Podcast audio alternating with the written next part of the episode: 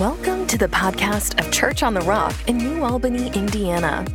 We believe the message you're about to hear will encourage you today.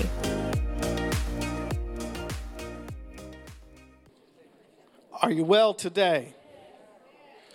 Good to see you. There we go. We got one. That's all I need. I just need one. Are you glad you're here this morning? Hey, if you got your Bibles with you, let's turn over to uh, Psalm 126. We're going to continue this series we started a few weeks ago called Do It Again about revival. Appreciate you guys coming out last week for, for Dad Les, Miss Mary's last Sunday at Church on the Rock, but we sent them off with our blessing. And uh, we're going to miss them, but we'll see them again because they'll come, they'll visit, and uh, they'll be back for special things. And we miss them, we love them so much. Uh, but thank you for coming out last week and blessing them. And they were really encouraged by all the support we gave them. And uh, so we appreciate that. We're going to start uh, in Psalm 126, uh, verse 1, and we're going to go to verse 4 in the Passion Bible. It says, It was like a dream come true when you freed us from our bondage and brought us back to Zion.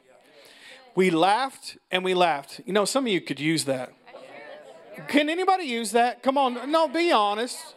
Don't don't be don't act like you. We need laughs in here. We all need laughs. The world's too serious right now. Notice this is this is not talking just like a natural laugh. You went to a comedian and heard jokes, but but God's done something so good in your life. There's so much joy. That's what happens in revival.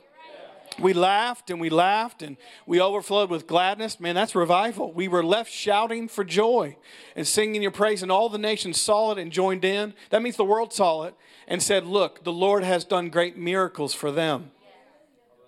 Yes, He did mighty miracles, and we are overjoyed. And notice verse 4 Now, Lord, do it again. Restore to us our former glory. May streams of your refreshing flow over us until our dry hearts are drenched again. So, if you're taking notes today, the title of my message is Recipe for Revival. Recipe for Revival. So, this morning, uh, we're going to talk about recipe for revival. A few weeks ago, we talked about God moves where He is wanted. And uh, just the basic uh, idea of that was if you don't want God, guess what? He's probably not going to move in your life uh, because he respects your will. Not that he doesn't want to move, he always wants to move, he always wants to help us, he loves us, he's here for us, but you have a will. And you can choose to receive God's move or you can choose to resist it, but he will respect your choice. But God moves where He's wanted. He moves in a church where He's wanted. He moves in a family where He's wanted. He moves in a, a, a, group of people where He's wanted. He moves in a school where He's wanted. He moves in a community where He is wanted. God moves where He's wanted. A lot of times people are saying, well, why isn't God moving? Why isn't there a revival? Does anybody want Him? It's not, a, it's not a hard thing to figure out. And we see so many people in like third world countries having great moves of God in the global south, like South America, and we see in Africa and Asia and parts of the Middle East, God moving, God's presence being poured out, because those people are desperate. Unlike Americans, they're like, no, God, we need you to move. And guess what? God moves over there. And you see these crazy miracles like just hundreds of people being set free from uh, addiction. And you see like thousands of blind eyes open in that crusades in other countries, and nothing happening in America sometimes. Why? Because God moves where He's wanted. In other countries, you hear people just being raised from the dead, just like left and right, like it's normal over there, which it should be for all of us. Why does it happen over there and doesn't happen here as much? God moves where He's wanted. God moves where He's wanted. And uh, we talked about that a few weeks ago, and I want to continue that idea. But we, we talked about, well, what is revival? Well, revival is uh, a couple words used for the word revival, if you look it up, is renewal or a reawakening.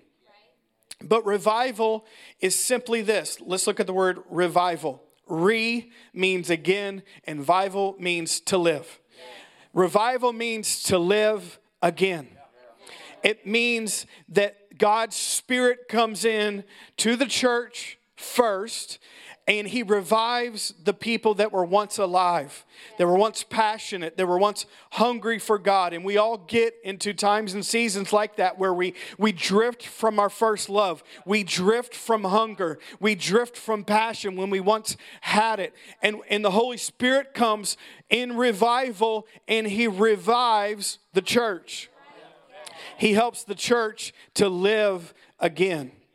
He helps all of us to live again. And I know for me and for most of you in here, there's times and seasons we need a special move of God because somehow we've gotten off track and we need to live again. We've gotten a little dead, a little stagnant, a little, you know, uh, not as excited about church and not as excited about uh, sharing the gospel with others, not excited about our faith. And the Spirit of God comes and revives us again. Like the way we felt when we first got saved. When we first came alive, the Spirit of God revives us. He takes um, the defibrillators and He revives the church. But He starts with the church, but the church is not the ultimate purpose of revival. God revives the church so the church can do something about the world. He never just revives the church so the church can just have a Holy Ghost fit. God never revives the church just so we can have blowout services and just keep it in these four walls. God revives the church so the church can go change the world. God revives the church so people can start sharing the gospel like they never had before. He revives the church so Christians will start acting like they should have been in the first place. like just normal Christianity, which was just be sharing their faith and, and, living a life that's full of God. He revives us so we can go affect the world around us. That's the purpose for revival. Now, I don't know about you, maybe it's because I've been in church my whole life, and you know, I get tired of church services that are the same. I've been in a lot of church services. Yeah, I am the pastor's son, you realize that. So I've been coming to church for 35 years and nine months. And I've been in a lot of church services. And uh, there's been some church services I was glad I came, and there's a lot of church services I sat through, and I'm like, why are we doing this? Oh, y'all want to be religious? Okay. It's all right. Because my question is always this what is the point of having a Holy Ghost blowout service for the 15th hundredth time if there's no growth in the church? What is the point of having another revival and another prayer meeting and, and another, everybody's just going to have a Holy Ghost fit and laugh and then nothing's going to happen afterwards? Somehow we've missed the point if that's all we have and that's all we do to get together is we all just got one big bless me club and uh, we feel a couple tinglies we shout a little bit, we dance a little bit. Uh, now, y'all don't, because y- y'all ain't that expressive anymore. but let's just say another church, because they're in revival. They were, they were dancing a little bit, shouting a little bit, expressing themselves. I'm joking. Stop being so serious this morning. But it's the truth. Um, but then they, they, they do the same thing, the same thing, and then there's no new people in their church. No one's sharing their faith. The world around them still the same. There's still the same issues. We miss the point if that's what revival is, because that's not the fullness of revival. That's only one little part. Yes, he does come to revive you because he loves you and he cares about you and he wants to help you, but it's not just for you. It's so that you can go help other people. He heals you so you can heal others. He delivers you so you can deliver others. He saves you so you can save others. He helps you so you can help others. He blesses you so you can be a blessing to others. That's the whole reason He revives you. It's not just for you. And if it is, then we'll just be another dead church. But notice God does something in you so you can go and do something in the world around you. And notice when you get revived, it's not like you're just like, oh, I got to do something. It's like if you're revived, it's just naturally flowing out of you. It's not like I'm trying to witness today. Y'all save your comments if you're you're witnessing to people like that. They're like, "Are you constipated? Are you trying to witness to me right now?" No, when you're revived, it just flows out of your heart. You're just like, hey, you know, you just start sharing about your faith and you start just sharing about a worship song you listen to and you start sharing about your church and it just flows out of you because you're just revived and you just can't help it and you're not just like, oh, I need to pray for people at, at work today. No, when you're revived, you're just like, hey, can I pray for healing for you? It just flows out of you and you're not even trying to. Why? Because he wants to revive you, the church first. How many know the church got to get it together before the world gets it together? So many of us in the church world are looking at the world to get it together. We're like, nah, starts with us first. What do you mean? The church is always talking about the big bad world like they need to change. No, we need to change. And if we change, guess what? The world would change. But Christians are looking at the world like they need to fix something. They can't. They don't have God. Hello. You do. God wants to change the church first, fix the church first, do something in us first so we can do something in the world. That's the purpose for revival. I'm not on my notes, but I'm preaching good so far today. Revival means to live again. And let's not put revival in a box. You know, some of us think if we didn't have this type of service, that's not revival. Who said? Who made the rules on revival? Listen, anything that makes our spiritual life come alive is revival.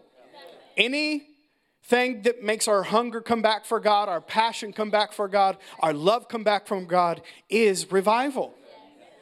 Sometimes that could be a Bible study and it sparks something. It doesn't have to be a huge meeting, that could be revival. Sometimes it could be a service where no one's even talking, we're just in God's presence. That can be revival. It could be a service where, where somebody's just teaching the Word of God and something they say, it sparks you. That can be revival. Now, it also could be revival when people are taking laps. People are hanging off the chandeliers, even though we don't have any chandeliers around here. People are just getting prayed for, and people are crying, and people are laughing. That can be revival, but that's not the only revival that God wants to do. So we can sometimes judge certain groups of people like, well, they're not in revival. Who said? Just because they're not yelling at church or taking a lap. No, whatever is happening in a spiritual experience that's making us come alive and get our hunger and passion back for God is revival. And it's always going to look differently. For all of us in here, you can't stop what God is doing when He moves, but you can miss it. And I don't want any of us to miss it in here today. So I want to talk today. We, we're going to talk about recipe for revival. And I don't mean recipe as in A plus uh, B equals C. And if you just do these things, it's automatic revival. No, but there is a way that we need to live that we can either welcome God into our life or we can push God out of our life. Uh, there is a recipe or formula. It's, it's not like exact, like legalistic. If I do these things, I will be in revival. But we can live in a way that we either are resisting revival or we're receiving revival. So, can I talk about that today? I want to talk first of all about three ways we can resist revival. Then I'm going to talk about three things we can do to receive revival. Would you like to know? The first way we will resist God's move in revival is having pride in our life. Pride in our life. Now, that's the original sin. It's the sin that got Satan kicked out of heaven. It's the sin of Adam and Eve in the garden, saying, God, I'm good. I can do this by myself. I don't need your help. I can figure this out. I can handle it. Pride is one of the ways that we will resist revival in our personal lives if we are a person of pride. Trust me, all of you have pride in your life. I oh, see, that pride was like, mm, mm, not me. Yes, you, prideful. we all have pride in our life. And, and you know, sorry, I love America, but I gotta say it. Once again, Americans are known for being prideful. Because I'm proud. Uh, You better believe it. It's in our DNA.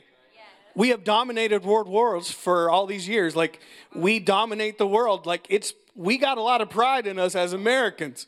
Some of that's okay, but a lot of that's not good because we think we can just do it ourselves. We don't need nobody. Well, you don't need nobody, but you need God. I'm for that. You know, you, you don't need to be dependent on other people and the government and everybody else, but you do need to be dependent on God. And sometimes we as Americans can, it, we just feel like I can do it, I can achieve it. You know, I, am educated, I got money, I'm in good health, I can do this. I live in the suburbs, I, I can do this, I, I can handle myself. No, you can't. You might not need other people, but you need God. And that pride will resist the revival that God wants to do in your life because you're prideful. No, we all need God in here. We need Him to live. And let me break it down a little bit closer to home. Without God's help right now, you could not be breathing oxygen on this planet. Mr. I can do whatever I want. No, guess what? If he took that oxygen away, you would. Real quick. The reason you're breathing today is because God has given you oxygen in your lungs. There's no reason for pride. Do you realize the reason your brain is working right now and your heart is beating right now and your lungs are moving and, and you're able to think and you're able to move your arms and legs and knees and everything else and talk is because there's a God sustaining your every existence right now. And He does that to people that don't even care about Him. But sometimes we think, oh, I did this, I made this. You didn't do nothing. God is the one who gives you life, and you need Him. And you can't live without Him. But if we're going to stay in pride, we will resist revival and what God wants to do in our lives, in our church, in our families. Look at what James 4 6 says in the Passion. But he continues to pour out more and more grace upon us, for it says, God, what does he do? What does he do? God resists you when you are proud, but continually pours out grace when you are humble. He resists you when you're proud, but he pours out grace on those who are humble. So, pride. Pride's the first thing that we need to look at our hearts when we're trying to judge our spiritual life and see if we're in a place for revival realize pride resists God's move in your life. Here's another way to look at pride. Sometimes we say, when God's telling us what to do to get into a place of revival, if we're prideful, we'll say, Well, I don't want to do that.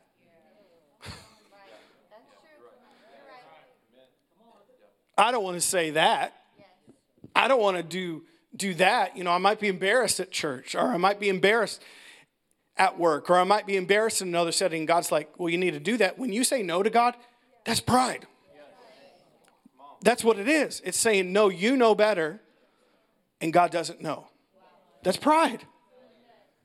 And when we live that way, when God's speaking to us ongoingly, that attitude will resist God's move in our life. The next thing that hinders us from having revival is tradition.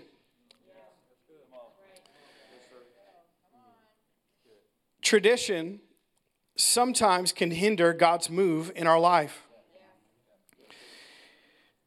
Think about this. Every major denomination that we have, there's hundreds of them, we're all started in a move of God. But the thing is, most denominations now, not all, are dying. A lot of the, even the mainline denominations, Baptist, Presbyterian, Methodist, major denominations like that are declining. They're selling their buildings, they're closing their universities. Their attendance is going down and down and down. But all those denominations started in a move of God. But what happened? Tradition became more important than what God was doing. And even though it started in a move of God, it didn't stay in a move of God because they didn't change when God was changing. And that's not just for Baptists and Methodists and Presbyterian, that's for our church. Because tradition can sometimes stop the plan of God because it's us resisting God's move. In a lot of those denominations, but we're no different in the Word of Faith, Spirit filled movement, say we're going to see the, sing the same songs. We're going to preach the same things. We're going to do it the exact same way we've always done it when it stopped working 100 years ago, 50 years ago. And that tradition has stopped what God wants to do in that church. The last words of a dying church is, We have always done it this way. I want you to know, as this pastor of this church, we'll be 38 years old next month. But I want you to know, as a pastor of this church, everything at Church on the Rock is on the table. Let me say that one more time. 38 years as a church, everything at Church on the Rock is on the table. Now, I'm not talking about what we believe and our beliefs that are in the Word of God. That's a non negotiable. That's something that we don't change. But the methods, they always change. And it's all on the table. The worship's on the table. What songs we sing are on the table. The kids' ministry is on the table. The way this building look is on the table. The way we do the website and the podcast is on the table. The way we preach the message is on the table. The way we do the offerings is on the table. The way we do communion is on the table. The way we do baptisms is on the table. The way we do life groups is on the table. The way we sit in the sanctuary is on the table. Why? Because we're not going to get caught in tradition and die like most churches do. We're not. We're going to keep the things we need to keep, but for everything else, it's on the table. And that's the attitude we should have, knowing God, if you want to move it, let's move it. If you want to change it, let's change it. If you want us to do something different, let's do something different. If you're speaking to us, we're going to move with you and we're not going to get caught in tradition. Because tradition can kill the move of God. It resists revival when sometimes our tradition can more, become more important than what God is speaking to us today. I got a verse for you. Mark 7 and verse 13. This is Jesus speaking to the religious people of that day. He said, making the word of God of no effect through your traditions, which you have handed down, and many such things you do. Jesus said to the religious leaders, You've made the word of God of no effect because you're stinking traditions. You refuse to change. You refuse to do something differently when I'm speaking to you. And we can do that as well as a church and as believers. We can say, I've always done it this way, Pastor. All right, if it's not working, change. If it's not causing revival in your life, change. Don't let your spiritual life dry up and then be like, what am I going to do? Well, you can change.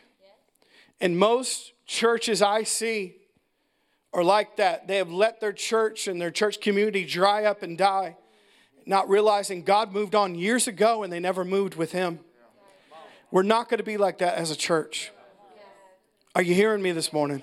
We're not going to be like that as a church. Yes, we know what we believe and we know why we believe it, and that's something that's always going to stay the same the message. But the methods are going to change. And they've changed over the past several years, but they will continue to change. Why? Because we are not going to dry up and die spiritually as a church community. We're not going to let tradition become more important than the Word of God. It will make us of no effect, the Bible says. And hear me, church family, we will do everything short of sin to change and reach people for God at Church on the Rock. Everything is on the table. If it's not sin, it's open to us changing it. And we'll do whatever it takes to change this church to reach people and to be the church that God wants us to be. And we will move with God. We will not get stuck in tradition.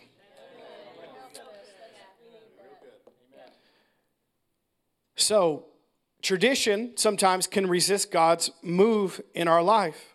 Once again, I'm not saying throw out everything because you don't want to be traditional. There is good things that we need to keep. But there's a lot of things that we need to say, God, do you want me to still do this? Do you want me to still uh, do my devotional life this way? Do you want me to read something different? Do you want me to pray differently? Do you want me to worship differently? God, everything's on the table. What, what do you want me to do? And we have to judge our own hearts whether we are drying up spiritually or we are thriving spiritually and ask ourselves the hard questions. Maybe we need to change. Because our traditions can make the Word of God of no effect. The third thing is we can resist revival because we have too many distractions. Are you still with me this morning? I'm not trying to be too heavy with you, I'm just trying to be real this morning. Distractions can resist God's move in our life.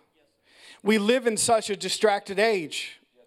Now, I don't need to tell you this, you know this because you live this.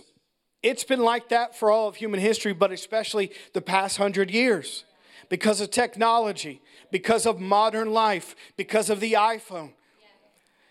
It has made us extremely distracted.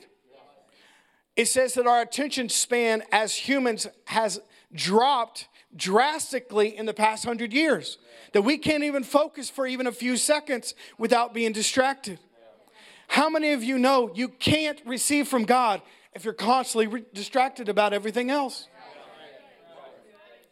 You can't have any good relationship, God or humans, if you're constantly distracted.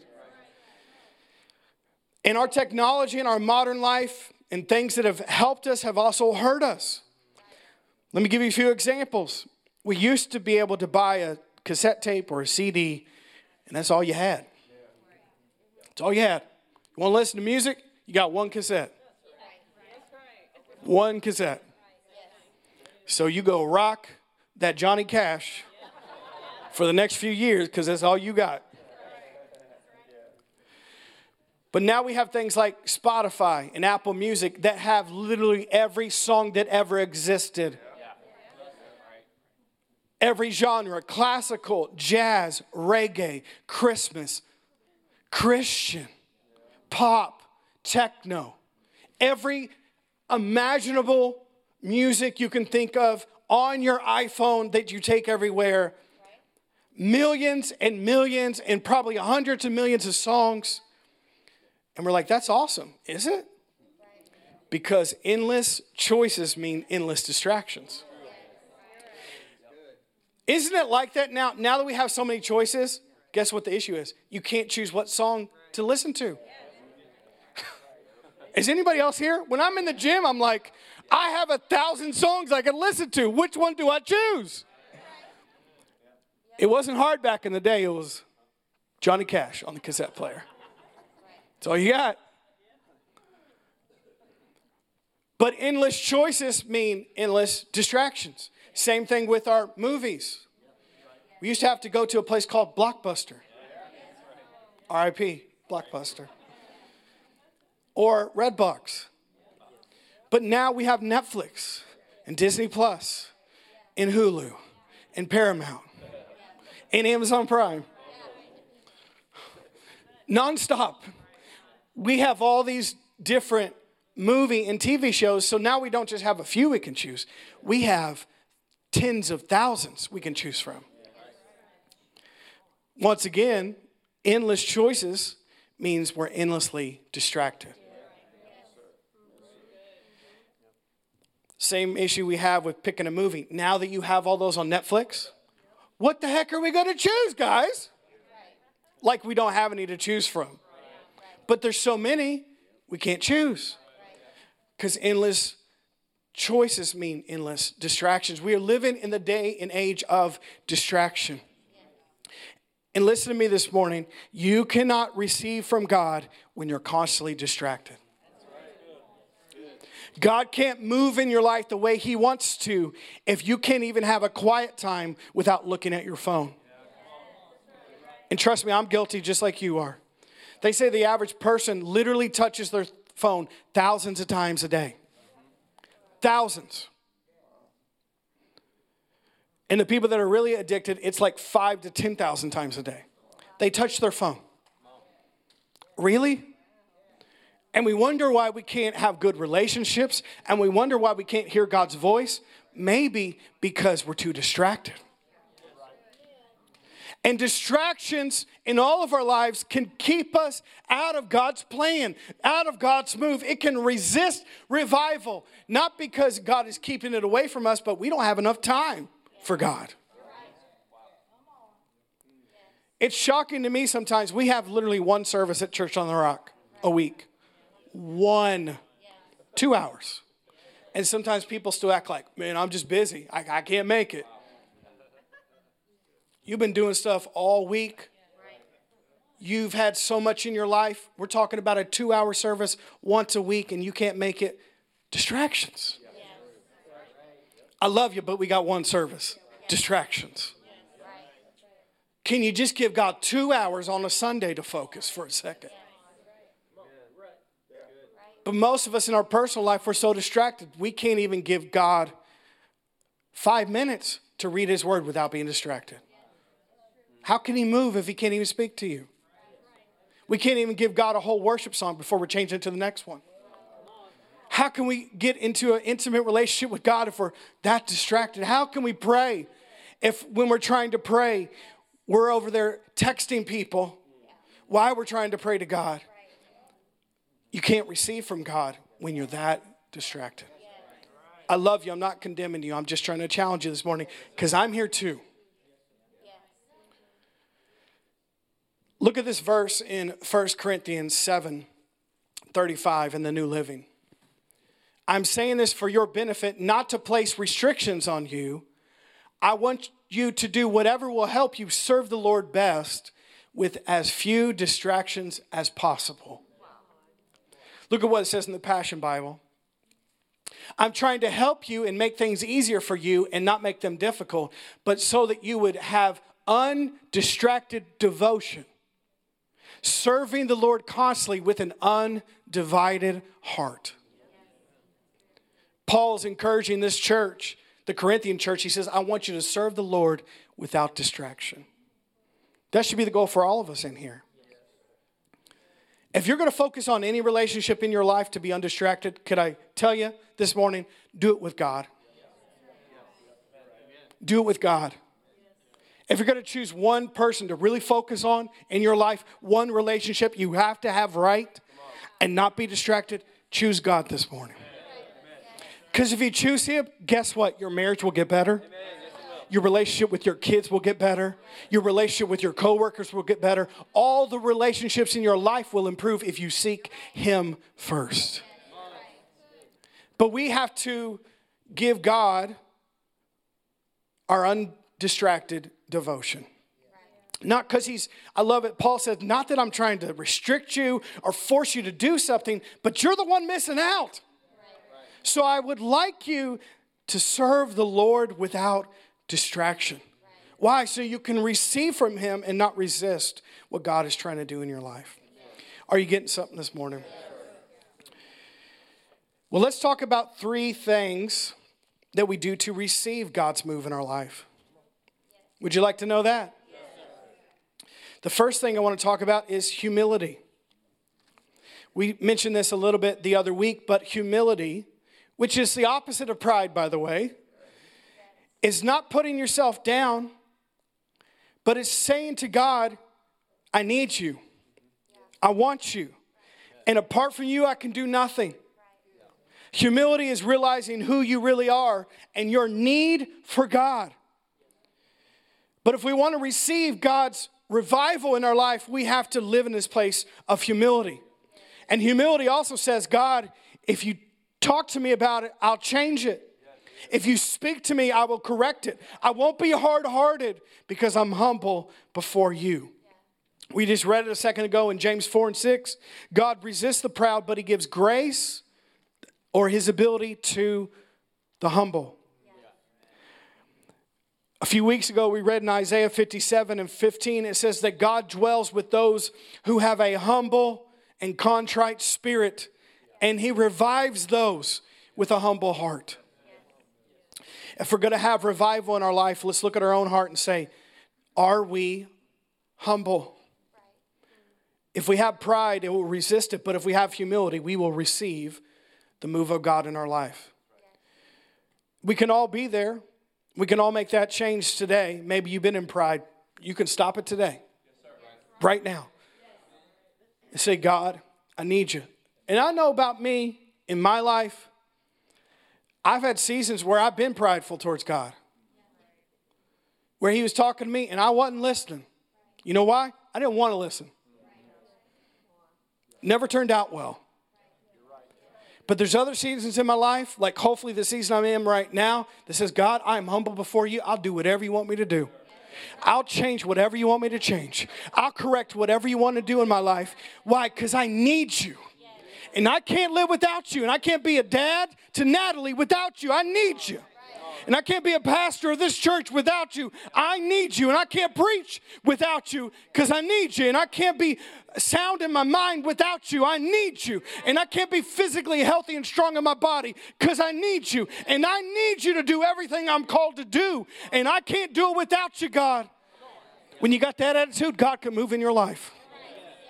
God can do something in your life when you say, God, I need you, I want you, and whatever you need me to do, I'll change it because you're right and I'm wrong. Yeah, that's, that's humility. Right. It's not over you acting like you're a worm and a low life and like, I'm just humble, man. I'm horrible. God's great. That's not humility. That's not what God wants from you. God didn't go through all that to die for you on the cross so you could live that way. No, He don't want you to carry yourself that way. You're of the greatest value that God would send His Son to purchase you. You're of great value. You're not a worm and a low life. But we do need to have this humble heart to be before Him knowing we need Him. And without Him, we can't do anything. You want a few more, and then we'll close. One of the other things that we can do to receive revival is not just humility, but it's desire. Desire. The Bible uses these words for desire as hunger and thirst. Why? Because they're most, the most essential human need we have is hunger and thirst. The only two things that babies need and they'll tell you they need it. It's a hunger and thirst. Because without it, they die. It's the same way spiritually. We have to desire God in that way, realizing without Him, we die. Without Him, we can't do this. Without Him, we need Him. And we're to hunger and thirst after Him because He's the only one that can fill us. He's the only one that can quench our thirst and satisfy our soul. And God, we desire you. Desire leads to revival.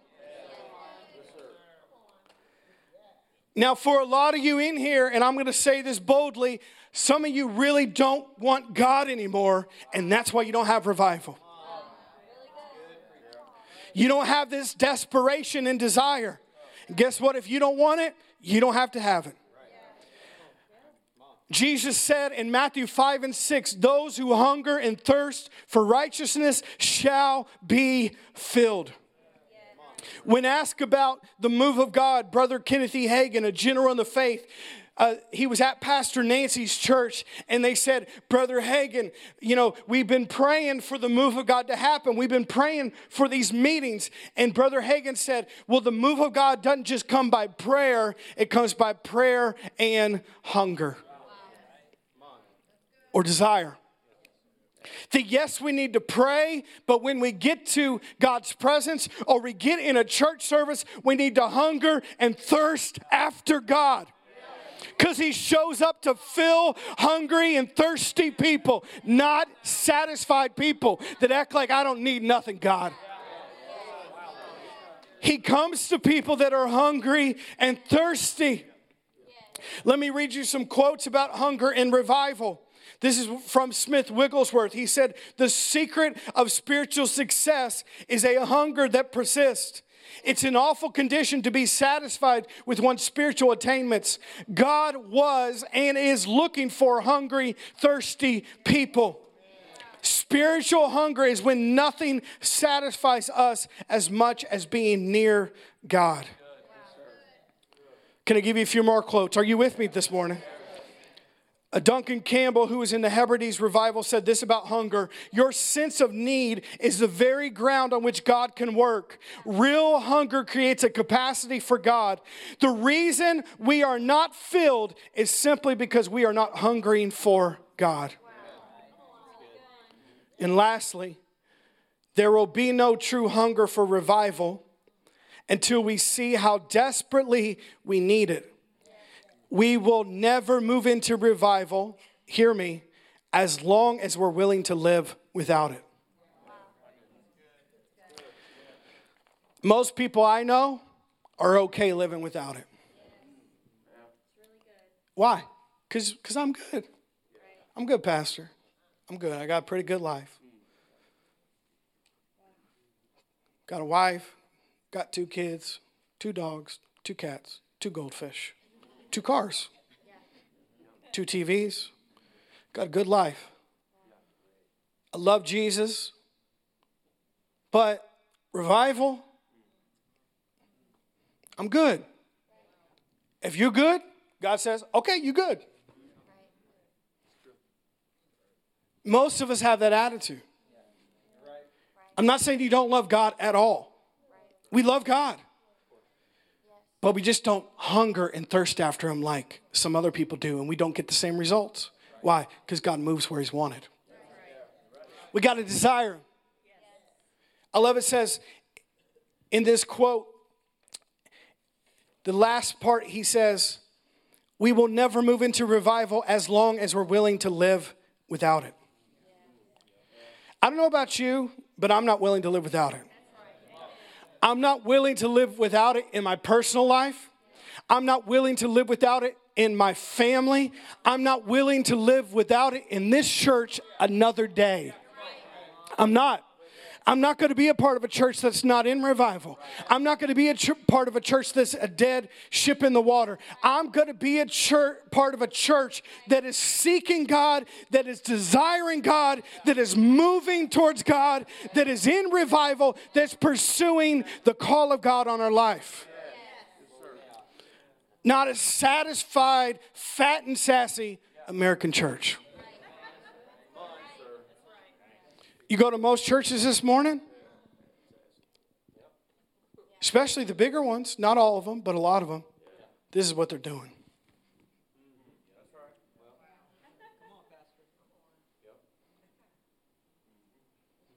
They wonder why God's not moving. That's the way they sit and stand. That's the way they act during the message. And then they're like, all right, we'll go home. We'll do it again next week. They're okay with that. But I'm not. I want to be a part of a church. Notice, I'm not saying be out of control. Ain't nobody close. But I'm saying a church that desires God and we're hungering and thirsting after God, after His presence, after revival, after healing, after miracles, after God to move. And we're not just sitting here just doing another church service, just doing another worship service, just going through the motions. I'm not here for that, so you don't need to be here for that either. I'm not. If we want revival, we have to desire it. We got to want it. We got to hunger and thirst after it like it's the most necessary, essential thing in our life. David, a man after God's own heart, in the Psalms would always say things like this God, I thirst for you. I hunger for you in a dry and weary land. He would say, As the deer pants for the water, so my soul pants after you. Now, he was a man after God's, own heart. Why? Because he desired God. He wanted God. He hungered and thirsted after God. But some of us in here, we're like, I just, I'm not that hungry. I'm not that thirsty. I'm not that desirous right now. Well, the way you get there is you got to give yourself to it. Whatever you give yourself to, your desires will follow. Saying, well, I'm not, I'm not really that hungry for God right now, Pastor. Well, guess what? Go do something different then. Go start doing things that are going to stir up that desire. Maybe you haven't been listening to worship music in a long time. Take Morgan Wallen off the playlist. No shade. And start putting on some Maverick City. Maybe take Drake off the playlist and put on some elevation worship. I mean, if you want your desires to start changing, you got to do something different. And you might not feel like it at first. You're like, man, I really want to listen to country, but I need the Holy Ghost. All right, well, put on some worship. Because you got to give yourself to it because the more you give yourself to it, your desires will follow. And maybe, you know, you haven't read in your Bible in a long time. Well, get a different translation, start reading it. You got to give yourself to it. And the more you do, the more you will hunger after it, the more you'll thirst after it, and the desire will get stirred up. How about this? Be around people that are more hungry for God than you are instead of hanging out with the, the Debbie Downers and the dry and out Christians that barely even are hanging on at church. If you hang out with hungry people, you get hungry. Do you realize why fat people hang out with other fat people? Because your desires stir up other desires. You realize when you start hanging out with skinny people, you get skinny. Why? Because their desires rub off on you. And hear me, church family, you need to start hanging out with some spiritually fat people people that have been hungering and thirsting and eating of God's presence and eating of God's word and spending time with God. Don't get around the people that are barely hanging on spiritually. Wondering, like, oh man, my spiritual life's going back too. Yeah! Because you're hanging around with people that don't care. Get around somebody who's passionate and desirous, and that desire will rub off on you. If we want revival, we have to desire God in hunger and thirst after Him. That's a choice we make, but we can do it. And notice when we do that, God moves because that is a way we receive revival. Steve, can you come up and play for me? I'm going to land this plane. I've always thought of this before when I asked Steve to come up and play, what if like Steve Renfro came up and played? Wouldn't that be the best day ever? I never I never clarify what Steve I'm talking about. But Steve was like, I got this. And just Steve Renfro just came up and just, like we never knew. Maybe you can play that good. I don't know. Or, or they both got to the keyboard at the same time and then they had to arm wrestle who was going to play that day. I'm just throwing out different scenarios.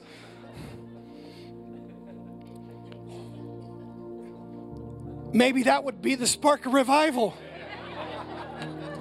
All right, Steve, so next time I say that, I want you to run up at the same time and, and you and Steve do a showdown on the keys.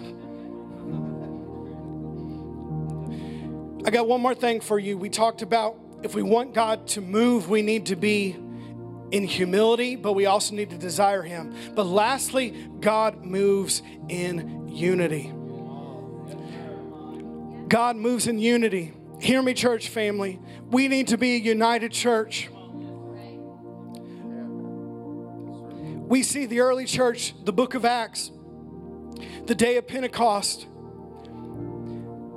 that it starts with Acts 2 1, and it says they were all in one place and in one accord.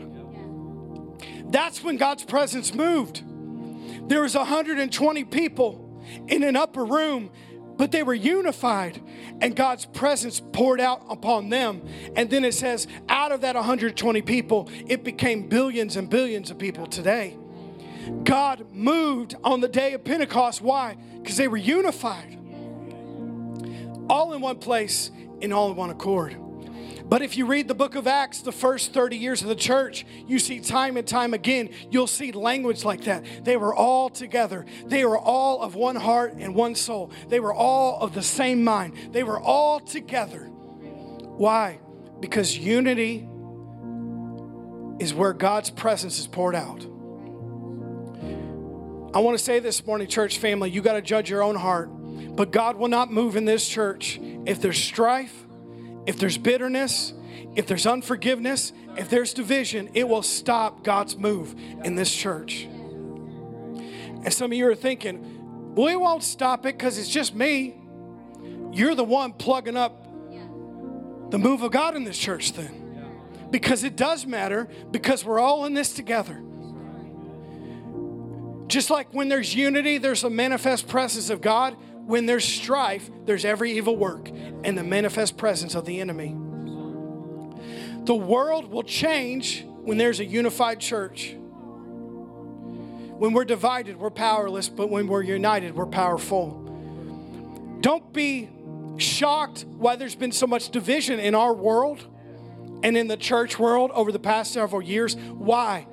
Because when there's division and strife, there's every evil work and if the church is not united, it loses its power.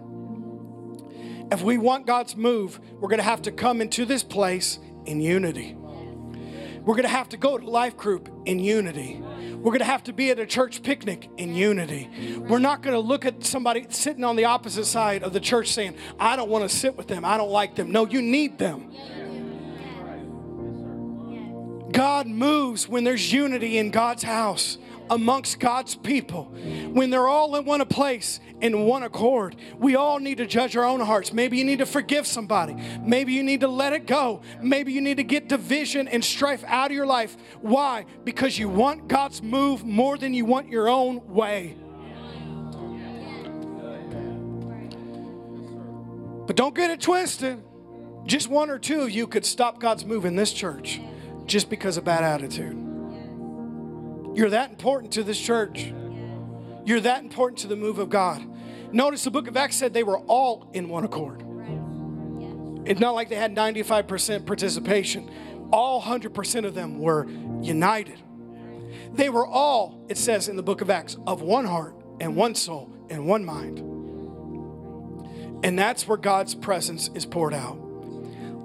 I love this verse, and we're going to close with this Psalm 133, 1 through 3 in the Old Testament. Behold, how good and how pleasant it is for brethren to dwell together in unity. Notice what the psalmist said it's like. It's like the precious oil upon the head running down the beard, the beard of Aaron running down the edge of his garments. It is like the dew of Hermon descending upon the mountains of Zion. For there the Lord commanded the blessing and life forevermore. In this passage, what does it say? When brothers and sisters dwell together in unity, there is life, there is blessing, there is His anointing that is poured out when we're in unity. When we're in one accord, there is His life there is His presence. And we all need that. We all want that as a church family. But it only happens when brothers and sisters dwell together in unity. There's His anointing, there's His life, and there's His blessing on that group of people. Did you get something this morning? Could we have the praise team come up for a moment? I want to pray for some people this morning. And I specifically asked for the KOTR to come down here because I want to pray for them today. Come on, because we're a family church and we're a generational church, and they're a part of this revival just like the adults are, aren't they? And so let's get in agreement with them. Could we stand up today? Or maybe you weren't here the other week and didn't get to pr- get prayed for. You can come up as well. We're just going to pray for you this morning. Morgan can come up and help me. So come on, kids on the rock, come on up here. We're going to sing this song of worship. Let's let's get our faith together this morning as a church family to worship, to believe that God's moving not just in the adults at church, but in the young people at Church on the Rock, no matter what their age. Come on, adults, can you lift our hands this morning? Thank you so much for listening today. For more information about what's happening at Church on the Rock, visit cotrin.org.